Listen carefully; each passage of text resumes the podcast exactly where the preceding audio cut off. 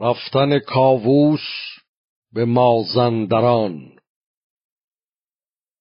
چو زال سپه بد ز پهلو برفت دمادم سپه روی بنهاد تفت. به توس و به گودرز فرمود شاه کشیدن سپه سر نهادن به راه. چو شب روز شد شاه و جنگاوران نهادند سر سوی مازندران به میلاد بسپرد ایران زمین کلید در گنج و گاه و نگین بدو گفت اگر دشمن آید پدید تو را تیغ کینه بباید کشید زهر بد به زال و به رستم پناه که پشت سپاهند و زیبای گاه. دگر روز برخاست آوای کوس سپه را همی راند گودرز و توس همی رفت کاووس لشکر فروز به زدگاه بر پیش کوه سپروز.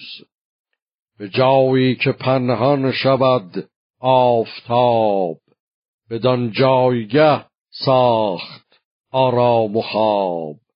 کجا جای دیوان دژخیم بود بدان جایگه پیل را بیم بود.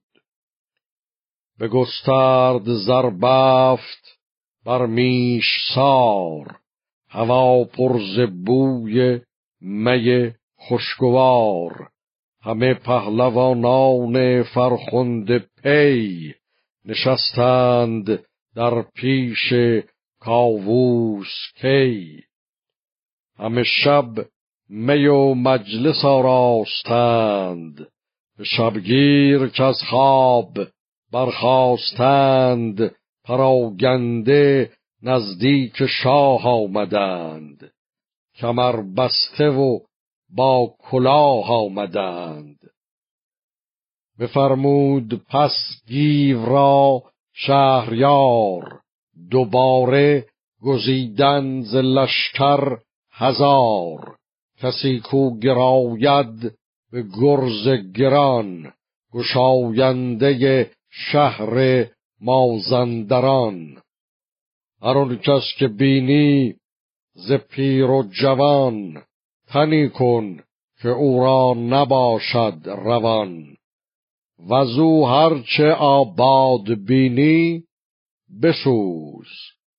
شب آور هر آنجا که باشی به روز. چنین تا به دیوان رسد آگهی جهان کن سراسر ز جادو توهی کمر بست و رفت از در شاه گیو ز لشکر گزین کرد گردان نیو. بشد تا در شهر مازندران ببارید شمشیر و گرز گران. زن و کودک و مرد با دستوار نیافت از سر تیغ او زینهار. همی سوخت و قارت همی کرد شهر. بپالود بر جای تریاک زهر. یکی چون بهشت برین شهر دید. که چون او نبود دیده تا دهر دید. به هر کوی و برزن فزون از هزار پرستار با توق و با گوشوار. پرستنده زین بیشتر با کلاه به چهره به کردار تابند ماه. به هر جای گنجی براگند زر به یک جای دینار و دیگر گوهر بیانداز گردندرش چار پای. بهشتیست گفتی همیدون به جای. به کاووس بردند از آن آگهی از آن خرمی جای و آن فرهی. همی گفت خرم زیادان که گفت که مازندران را بهشت است جفت. همه شهر گویی مگر بت پرست ز دیبای چین بر گل آزین ببست.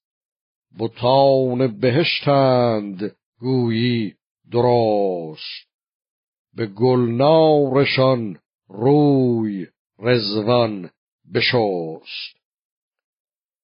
چو یک هفته بگذشت ایرانیان ز غارت گشادند یک سر میان. خبر شد بر شاه مازندران دلش گشت پر درد و سر شد گران.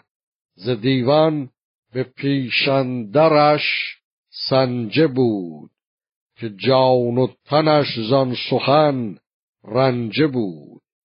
بدو گفت رو نزد دیو سپید چنان رو که بر چرخ گردنده شید. بگویش که آمد به مازندران به قارت از ایران سپاهی گران جهانجوی کاووسشان پیش رو یکی لشکری جنگ سازان نو. کنون گر نباشی تو فریاد رس نبینی به مازندران نیز کس.